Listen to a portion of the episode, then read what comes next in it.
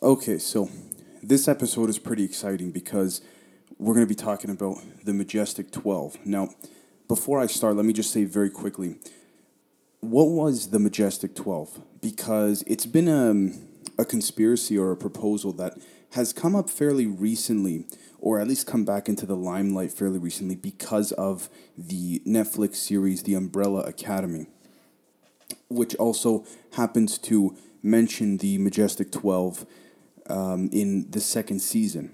So, the Majestic 12 is a groundbreaking look at the United States UFO program called Majestic and the top secret government documents that tell the story of presidential and military action and cover up, as well as authorization regarding UFOs and their alien occupants. So, Operation Majestic 12 was established by Special Classified Presidential Order on September 24th, 1947, at the recommendation of Secretary of Defense James Forrestal and Dr. Vannevar Bush, Chairman of the Joint Research and Development Board. Now, the goal of the group was to exploit everything they could from the recovered UFO and alien technology. Now, let me just say one thing very quickly before I go on. There are certain Majestic 12 documents that have been circulating online and what have you, and the FBI supposedly has debunked some of them. However, there are other documents that the FBI has refused to speak on, which is interesting in my eyes. And to be honest with you, I'm not sure why the FBI, of all people, would debunk these documents. I don't know why the CIA wouldn't just get involved directly because they were more prominent in this so called operation at the time. I'm guessing that whether these documents were real or not, the FBI and the rest of the government's doing their best to sort of shut it down and not even perform any kind of psyop. Just say, listen, it's fake, it's bullcrap, and that's it, right? However, like I said, and I'll put the links and the pictures uh, down below there are documents that have not been so called uh, debunked or, or called bogus or whatever. So, buried in a super secret magic eyes only, magic spelt M A J I C classification that was above top secret, long before the modern top secret code word special access programs of today, Major General Leslie R. Groves, who commanded the Manhattan Project, by the way, which was the project that essentially delivered the atomic bomb, kept just one copy of the details of crashed alien technology in his safe in Washington, D.C. And so, ambitious elite scientists such as Vannevar Bush, Albert Einstein, and Robert Oppenheimer, as well as other career military people such as Hoyt Vandenberg, Roscoe Hillenkoetter, Leslie Groves, and George Marshall, along with a select cast of other experts, feverishly and secretively labored to understand the alien agenda, technology, and their implications. So Einstein and Oppenheimer were called in to give their opinion, drafting a six page paper titled Relationships with Inhabitants of Celestial Bodies. They provided prophetic insight into our modern nuclear strategies and satellites and expressed agitated urgency that an agreement be reached with the president so that scientists could proceed to study the alien technology. Right? Now, here's the thing let me just say to the people who say that it's being made up or thing, things like that, this behavior of Einstein and other scientists, it seems to fall directly in line, okay, with the way in which Einstein behaved and operated. And for someone on the internet, just in their parents' basement making this crap up, for someone to articulate the way in which this was done, as well as for other, you know, letters in which I'll put the links down below, regarding and from and to Einstein and other military generals, letters to the president and to the, the current administration at that time. I don't think someone in their parents' basement could have made this up. I'm not saying all of it is true. I'm just saying that it is certainly something to examine. So, the extraordinary recovery of fallen airborne objects in the state of New Mexico between July 4th and July 6, 1947, caused the Chief of Staff of the Army Air Force's Interplanetary Phenomena Unit, Scientific and Technical Branch, Counterintelligence Directorate to initiate a thorough investigation. So the special unit was formed in 1942 in response to two crashes in the Los Angeles area in late February 1942. So the draft summary report begins on July 3rd in 1947 and essentially the way the report was proposed the initial time was that radar stations in East Texas and White Sands proving ground tracked two unidentified aircraft until they both dropped off the radar. Again, it's ironic that things like or experiment sites like White Sands Proving Ground or Los Alamos constantly keep coming up in these proposals, in these documents, in these papers, right? And so, again, I hate to keep saying this, but I feel like I need to really sort of, I guess, cram is the word, or put it into people's heads as politely as I can. Psy-op. Psy- psyop, psychological warfare. Okay? So, the first ever known, at least, UFO crash retrieval case occurred in 1941 in Cape Girardeau in Missouri. And so, what this crash did was it kicked off early reverse engineering work, but it did not create a unified intelligence effort to exploit possible technological, technological gains apart from the Manhattan Project uses. So, the debris from the primary field of the 1947 crash, 20 miles southeast of Socorro, New Mexico, was called ULAT 1, which stood for Unidentified Lenticular Aerodyne Technology, and it excited metallurgists with its unheard of tensile and shear strengths. And so the fusion nuclear called neutronic at the time engine used heavy water and deuterium with an oddly arranged series of coils, magnets, and electrodes. Descriptions that resemble the cold fusion studies of today, if you want to, if you care to look into that. Now, Harry Truman kept the technical briefing documents of September 24th, 1947 for further study, pondering the challenges of creating and funding a secret organization before the CIA existed. Although at the time the Central Intelligence Group or CIG did exist, it was not the CIA, right? And this was before there was really a, a sort of legal procedure of funding non war based operations, right? And so if you notice, there seems to be a very large impact that a lot of these UFOs and otherworldly beings and technologies have with the sort of forming and sort of structure in which a lot of these government institutions are formed.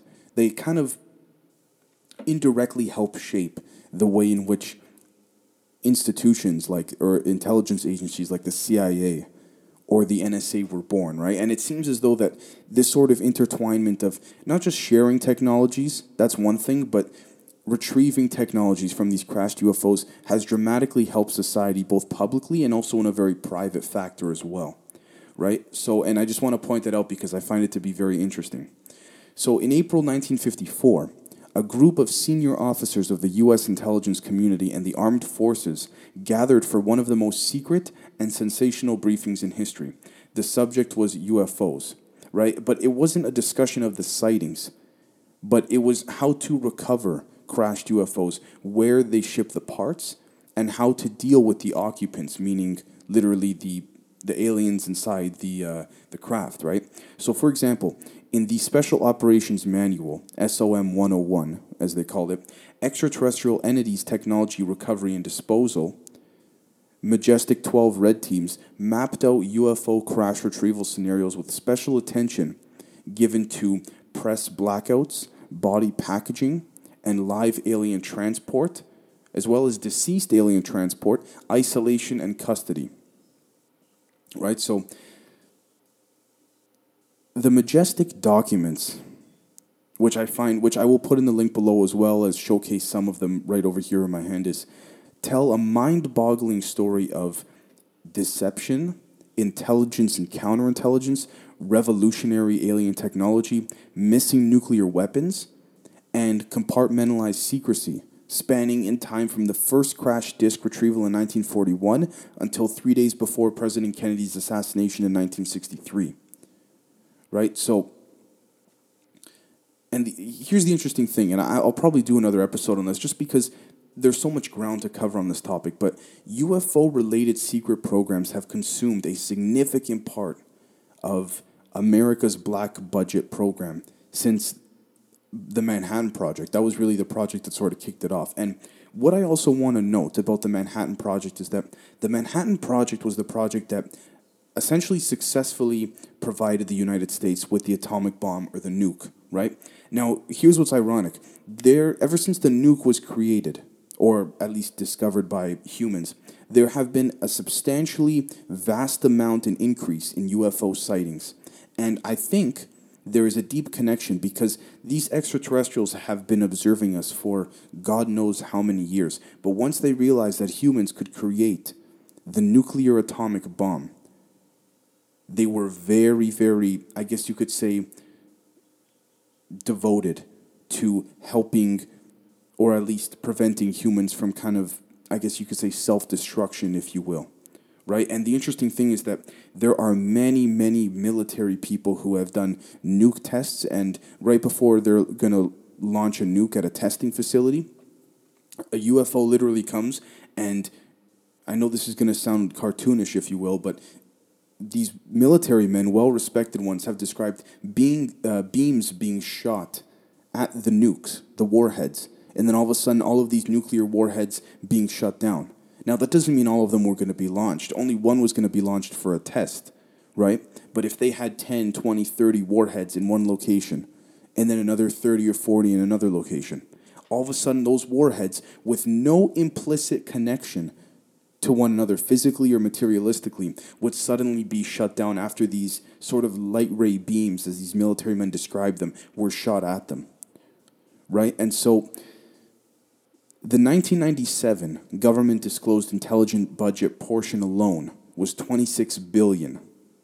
Right? And the total black budget was about 35 billion the year after. Right? And so what I find very interesting, and this is back in the, the, the mid to late 90s, right? And right the day before 9-11, if I'm not mistaken, Donald Rumsfeld within the Bush administration was talking about how they were going to look into it was something like a couple trillion dollars missing from the Pentagon and the CIA's budget. And they were going to look into it, but obviously 9 11 happened the following day, and so that kind of became the main occupation there. But money just doesn't go missing black budget programs are funded by big amounts of money that go into things like the Majestic 12 program, right? And so, to further on the Majestic 12 topic, the United States UFO program, it grew out of necessity. It first grew out of necessity to determine the alien threat, and secondly, it grew out of necessity to exploit their advanced technologies in any way that we could to gain a a military, economic, or even a sort of psychological advantage, right? As well as to use these technologies to maintain power, leverage, authority, and control of both governments, technology, and world stability, right? And so, initially, to make the project public would have sent unpredictable, unpredictable turmoil into science, religion, politics, and global economics. And putting the Majestic 12 thing aside just for one second, I just want to say that I have been saying this more and more in my recent episodes. If this type of technology was made public, right, to the point where the government described what technology was used in, in a decent amount of detail, what we would have is we would have the collapse of major industries, such as the oil industry, overnight. I would even dare uh, and go as far as to say that the whole concept of money and finances would sort of be washed away overnight right? And i'm not saying that's a reason to hide things from the public but what i'm saying is that not only economically would be would it be a mess but there would be a panic. I think there would be less of a panic now than say 20 30 40 50 years ago right? Because people are through the media and things like that which is another form of psyop through the, from the cia in my opinion they're starting to accept more and more subconsciously the existence or potential existence of you of aliens and all that. But it would literally make people self-reliant and so you couldn't the people would not need to rely on the government or government systems in order to in order to live really. And so regarding the majestic 12 documents even the most hardened skeptic after reviewing the data presented and seeing copies of the original documents will find it extremely difficult to deny the reality of military and government cover ups for over 50 years, right? And that's the thing.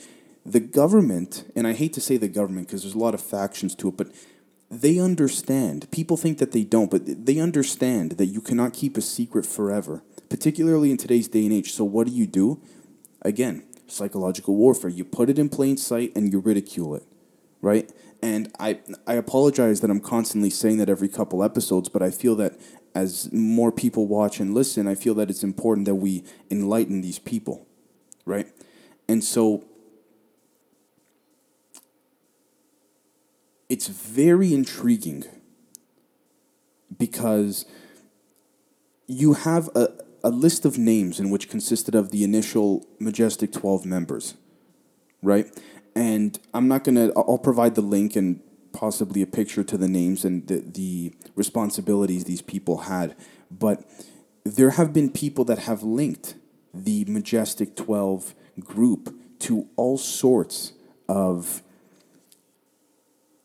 let's say, important or significant events, particularly within Western history and possibly around the world without us knowing, right? So, again, support that a UFO did crash near Roswell was covered up in 1987 again, when English writer Timothy Good published for the first time alleged official U.S. government documents outlining how 12 men working for the U.S. government orchestrated the recovery and evaluation of a crashed disk that was removed from, from Roswell, New Mexico in July 1947. And so a similar release of this so called briefing document, Operation Majestic 12, occurred several weeks later in the USA by the research team of William L. Moore, Jaime H. Shandera, and Stanton T. Friedman. So, again, according to the documents, these these are separate documents now. Majestic MJ12 or the Majestic 12 was a g- group of distinguished scientists, military, and intelligence officials established by President Harry Truman to control the recovery of UFOs, as well as be responsible for studying it, covering things up, and expanding human knowledge about them. Right. So, Canadian UFO researcher and nuclear physicist Stanton Friedman was awarded a $16,000 grant by the Fund for UFO Research to answer that question, and he has generated a great deal of information to support the validity of the documents, right? And the question to this to Mr. Friedman was were these documents real? Right? And so unfortunately for Friedman and the rest of the research community, part of the original uh, Majestic 12, they're all dead so any confirmation must come from secondhand information or locating other supporting documents to prove the case, prove this case, right? Now, what I also want to mention here is that there was probably no better time for the Majestic 12 or some type of organization of a dozen or so scientists and highly respected men, military men, and all that to be assembled because in that particular time in the 40s, 50s, 60s, 70s, even up until the 80s, was very easy to hide things and cover things up. Right? It, once it got to 2000 and on, you could still hide things, but it wasn't as easy. Right? And so, what I'm to do is I'm to put the, the documents here in the, the corner and in the description, and I want you guys to decide for yourselves whether or not the legitimacy is something in which you take serious or you don't. Right? And so, working on the assumption that the Majestic 12 documents are possibly authentic, Canadian UFO researcher Grant Cameron found an anchor in which to conduct his investigation. And so, what he decided to do was to pursue people, not documents. And this is very interesting because a lot of people who are doing secretive journalistic research, they tend to look more for documents than for people right? But when you when you're in a very tough situation like this, there's only so many released documents of the Majestic 12 that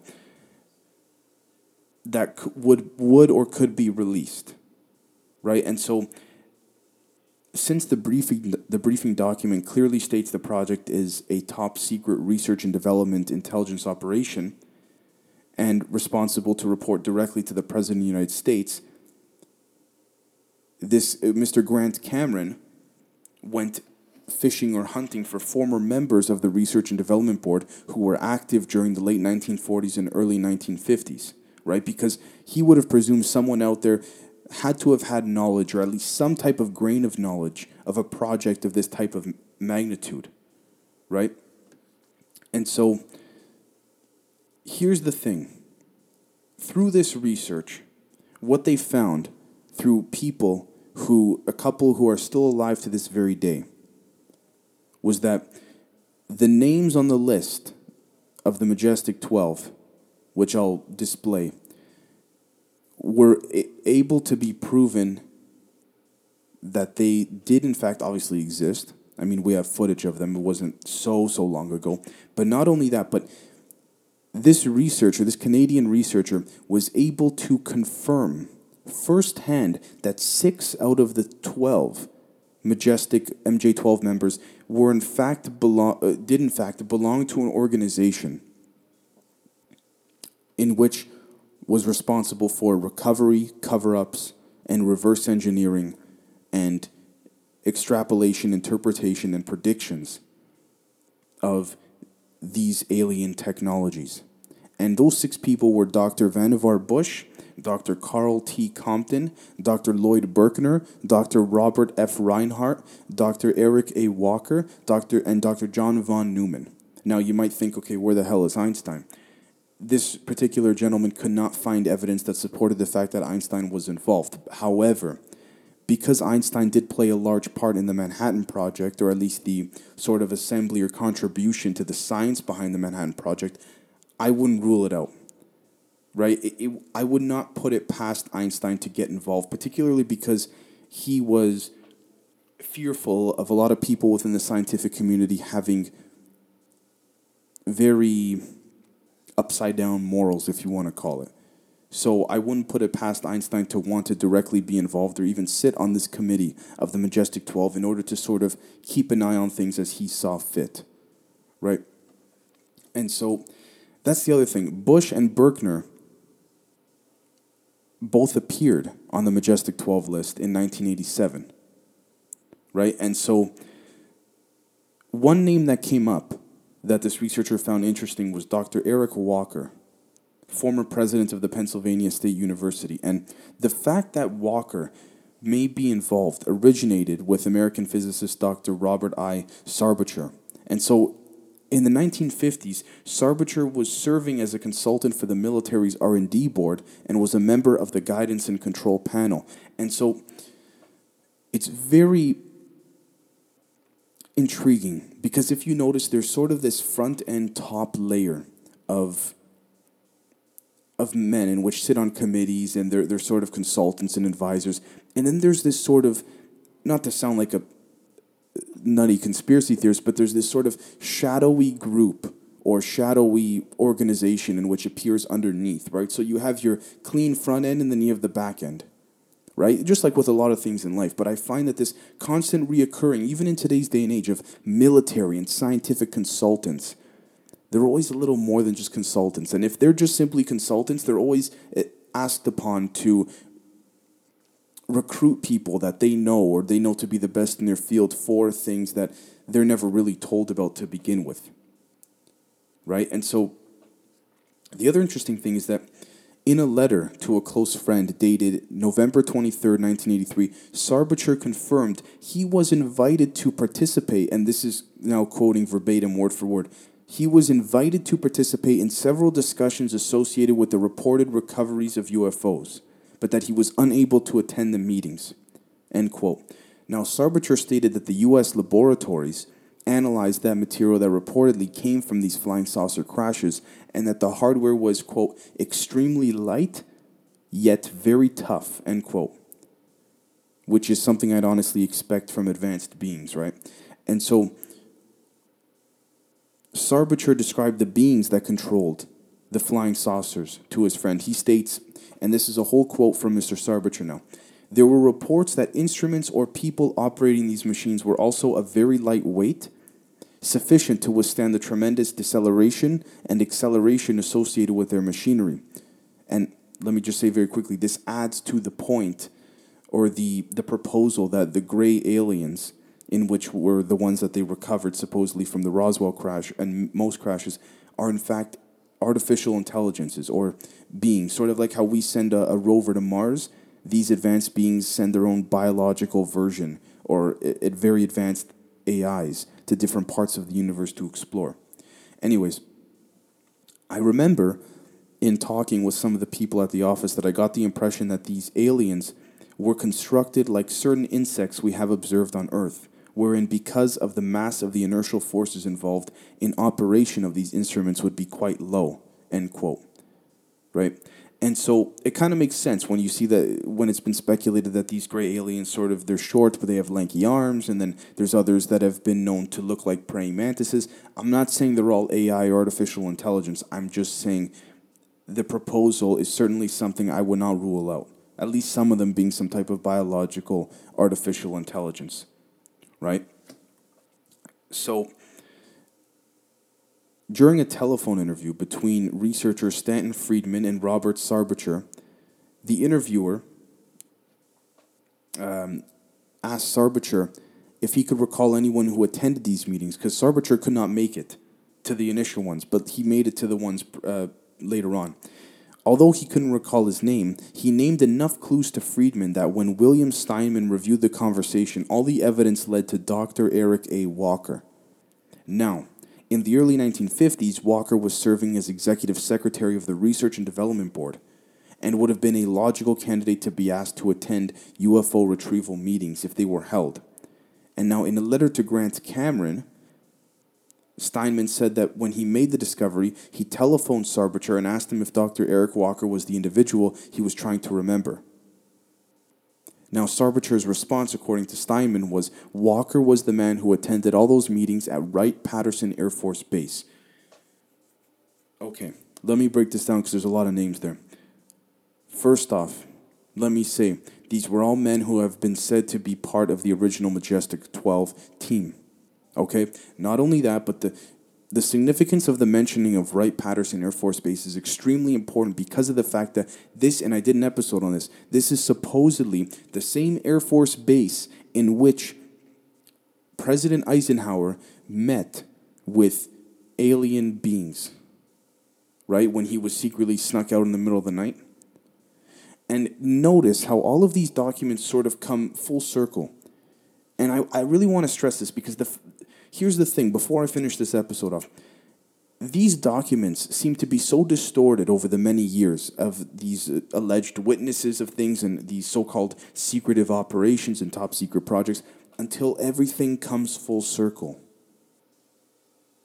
And then you realize, as you put the timeline together, a lot of these things are major events in which happened over the course of X amount of years that all tend to add up. It's not like there's the there's potential proof of aliens and and and UFOs and all that, but you can't prove it or the timeline is distorted. No. If you guys watch my previous episodes, what you'll find is that the timeline adds up. Right? So if the evidence we have gathered is true, we now have identified a scientist who was in a position to confirm or deny the U.S. government's crash retrieval Majestic 12 program. And so Steinman states he telephoned Walker on August 30th, 1987. And according to Steinman's word for word telephone transcript of the interview, Dr. Eric A. Walker confirmed attending these meetings at Wright Patterson Air Force Base regarding the, quote, military recovery of flying saucers and the bodies of the occupants, end quote. And so, according to Steinman, Walker acknowledged that he knew of MJ12 and was familiar with them since 1947. In the interview, Walker tells Steinman to, quote, leave it alone, and that he is, quote, delving into an area that you know absolutely nothing about, end quote. And Steinman responds that the people have the right to know the truth and that he is not going to drop it. Right? And so Steinman has been investigating Walker since 1984 and received several letters from Walker, one of which disco- discusses a downed saucer. Right? And so Crain and Cameron teamed up in the fall of 1987 to learn as much as they could about Walker's involvement before releasing his name to the public. Now, although Dr. Walker's being less responsive these days regarding inquiries into his past involvement with UFOs, Cameron and, and the other gentleman believe they would have gathered enough they believe they've gathered enough background material on Dr. Walker to show he was in the right place and at the right time to know if the U.S. has a crashed UFO in military custody. More than one, by the way, as as, uh, as I'm sure we know nowadays, right? And so there is a book called UFOs MJ12 in the Government, and hopefully it will be released very shortly. But let me know what you guys think. I might do another episode on this just because of how intriguing and exciting it is. And um, let me know what you guys think. So we'll catch you next time. Thank you.